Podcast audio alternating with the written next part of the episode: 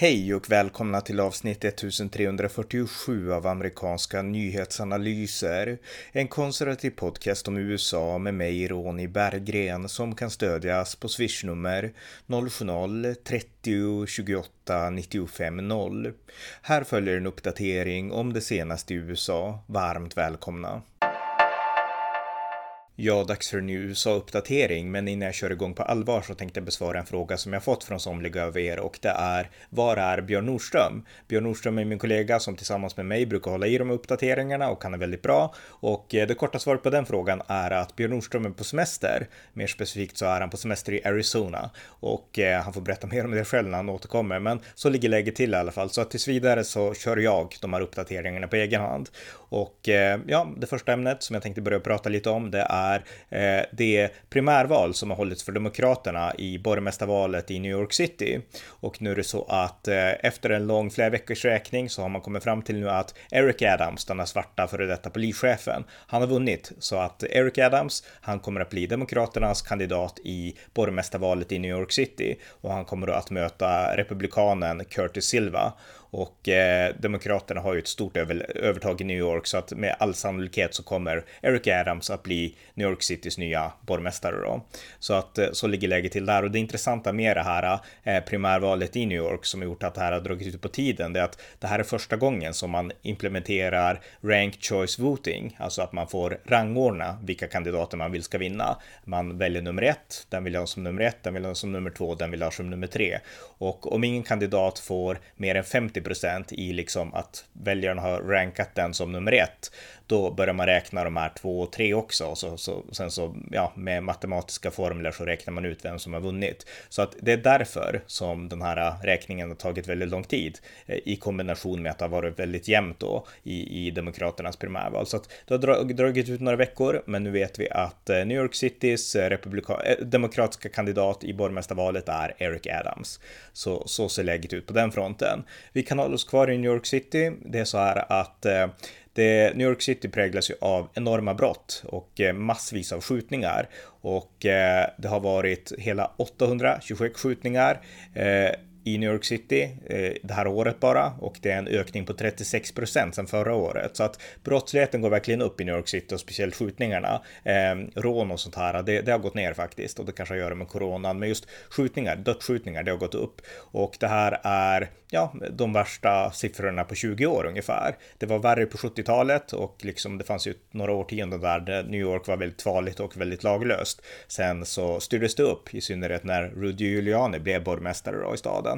Eh, men eh, det här är de värsta siffrorna på ungefär 20 år, så att stor kris i New York. Och New Yorks guvernör, Andrew Cuomo, han har förklarat undantagstillstånd i New York på grund av, av det här tilltagande vapenvåldet nu. Och det här har också gjort att många anser att eh, ja, eh, det här med att defundare polis och eh, alla de här eh, racial justice-teorierna som kom in och som handlade om att nu ska vi tänka på ras och polisen får inte gå fram för hårt och domarna får inte döma för hårt och sådana saker. Det är, man får helt enkelt, man har börjat tänka om när det gäller det. Man kanske gick för långt när det gällde att defundare polis och liknande därför att de här äh, skjutningarna är inte acceptabla och äh, där hotar också turistindustrin. Jag menar, New York City är en fantastisk stad, staden som aldrig sover och den lockar, ehm, ja, jag antar att den lockar miljoner turister per år egentligen i normala fall. Men äh, det har inte varit så nu på grund av coronan och nu vill man komma igång igen, men de är rädda att de här skjutningarna och det ökade våldet ska skrämma turisterna. Precis som, som fallet var förr i världen när det fanns turister de var rädda för att åka till New York. Så att eh, det här är något man måste ta itu med och då kan inte de här eh, teorierna som eh, liksom bygger på, ja, helt liksom verklighetsfrånvända icke-praktiska teorier. De kan inte tillåtas styra en hel stad. Så att en uppgörelse med de här teorierna som har banat väg för Defund the Police och Black Lives Matter eh, verkar ändå vara på gång av rent liksom ja, på, på, framtvingad av liksom verkligheten i, i det vanliga livet. Så att så ser situationen ut i New York. Eh, en annan stad som också drabbats drabbats av väldigt mycket våld, det är ju Chicago i Illinois och eh, Chicago har sett eh, under fjärde julhelgen, alltså bara nu i helgen, så sköts 18 personer ihjäl i Chicago och det inträffade 100 skjutningar.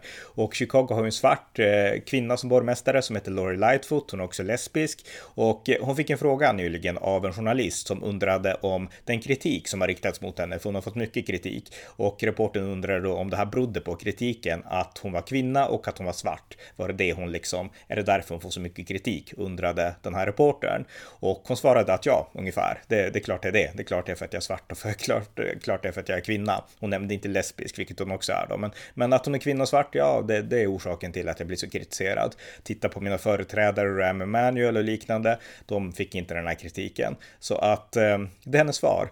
Och det är ett svar som inte är sant. Det är inte därför hon blir kritiserad, utan majoriteten av den kritik hon får, får hon från mödrar, ofta svarta mödrar, alltså kvinnor som är mödrar och som är svarta och som har sett sina barn bli skjutna i det här ökade våldet i staden, gatuvåldet och skjutningarna. Och Lori Lightfoot har inte tagit tur med det och då, då får hon kritik av kvinnor som är svarta. Så att de kritiserar inte henne för att hon är svart och kvinna, utan för att staden har blivit helt laglös och att eh, svarta unga män drabbas väldigt hårt av det.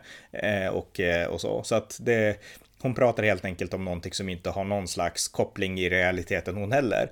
Så att, eh, ja, eh, verklighetsfrånvända demokrater. Så kan vi säga också att Lori Lightfoot också fått kritik av Black Lives Matter av alla. Man kan tycka att de står på samma sida, men de anser inte att hon är tillräckligt radikal, tillräckligt woke, så att hon har fått kritik från vänsterkanten också, för de kan man aldrig tillgodose till fullo. Så att det är situationen i Chicago. Skjutningar och politiker som inte förstår verkligheten helt enkelt.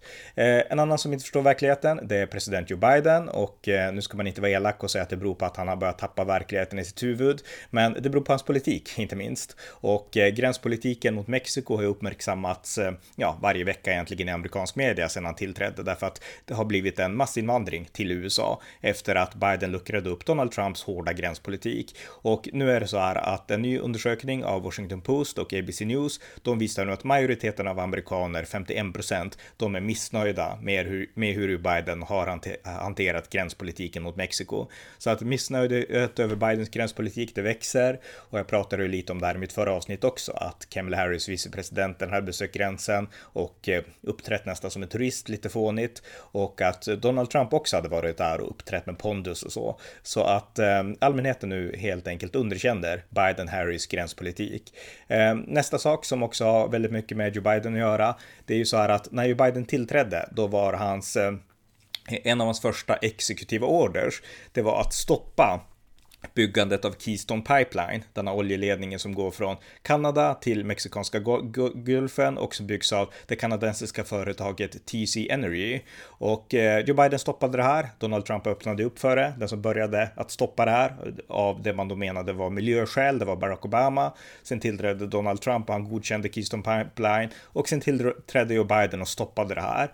Och eh, det här har kostat ungefär 10 000 amerikanska jobb och det har orsakat många problem för det här företaget i Kanada. Och eh, TC Energy som står bakom Keystone Pipeline, de har nu bestämt sig för att stämma den amerikanska staten på 15 miljarder dollar. Därför att de anser att det här är helt vansinnigt, att de har fått ett tillstånd av en amerikansk regering att bygga en oljeledning. Det är liksom inte som att eh, det är ett ganska mastigt projekt att göra det. Det krävs liksom enorma, enorm infrastruktur, enorma sats, satsningar, enorm personalomsättning och sådana saker och det krävs flera års planering. De fick tillstånd, de gjorde det och sen så pang så stoppas det och de måste avbryta allt. Så att de anser att nu måste den amerikanska staten ersätta oss med 15 miljarder dollar och eh, för att USA har helt enkelt brutit handelsavtalet som man hade helt enkelt menar man då och det blir en domstol som får avgöra det här då. Men eh, det visar verkligen problematiken när man gör sådana snabba liksom förändringar som Biden nu har gjort i förhållande till Trump-administrationen.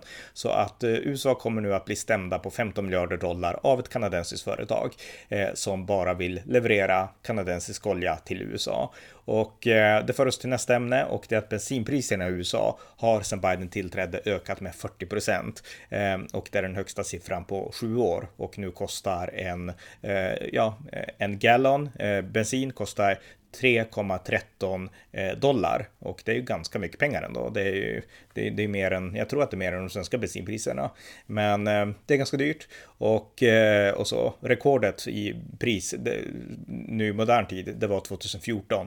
Då gick det på 3,7 eh, eh, dollar per gallon och jag vet inte hur mycket gallon är riktigt. Jag har faktiskt aldrig tankat i USA så att jag vet inte det. Men i alla fall så ser situationen ut. Men det här beror kanske inte i första hand på Keystone Pipeline online, även om energin och så har med varandra att göra, utan det beror på att eh, USA öppnar ändå upp igen efter covid-19-krisen. Så att fler kör och eh, samtidigt som eh, ja, oljepriserna stiger på grund av att det är en ökad efterfrågan nu. Så att det är framförallt det som, som är orsaken då till de här ökade priserna. Men så ser situationen ut i alla fall och eh, ja, eh, Joe Biden, han har inte hanterat den frågan riktigt heller. Så att det var en kort uppdatering om det senaste i USA. Det här var, jag uppdaterade igår, så att det har varit bara en kort uppdatering om det senaste. Eh, så att vi hörs snart igen och jag hoppas att Björn Nordström kan vara med igen framöver. Det var avsnitt 1347 av amerikanska nyhetsanalyser. En podcast som finns för att förklara USA ur det konservativa perspektiv som saknas i svensk media. Stöd gärna på swishnummer 070-30 28 95 0 eller via hemsidan på Paypal, Patreon eller bankkonto. Det var allt för den här gången. Tack för att ni har lyssnat.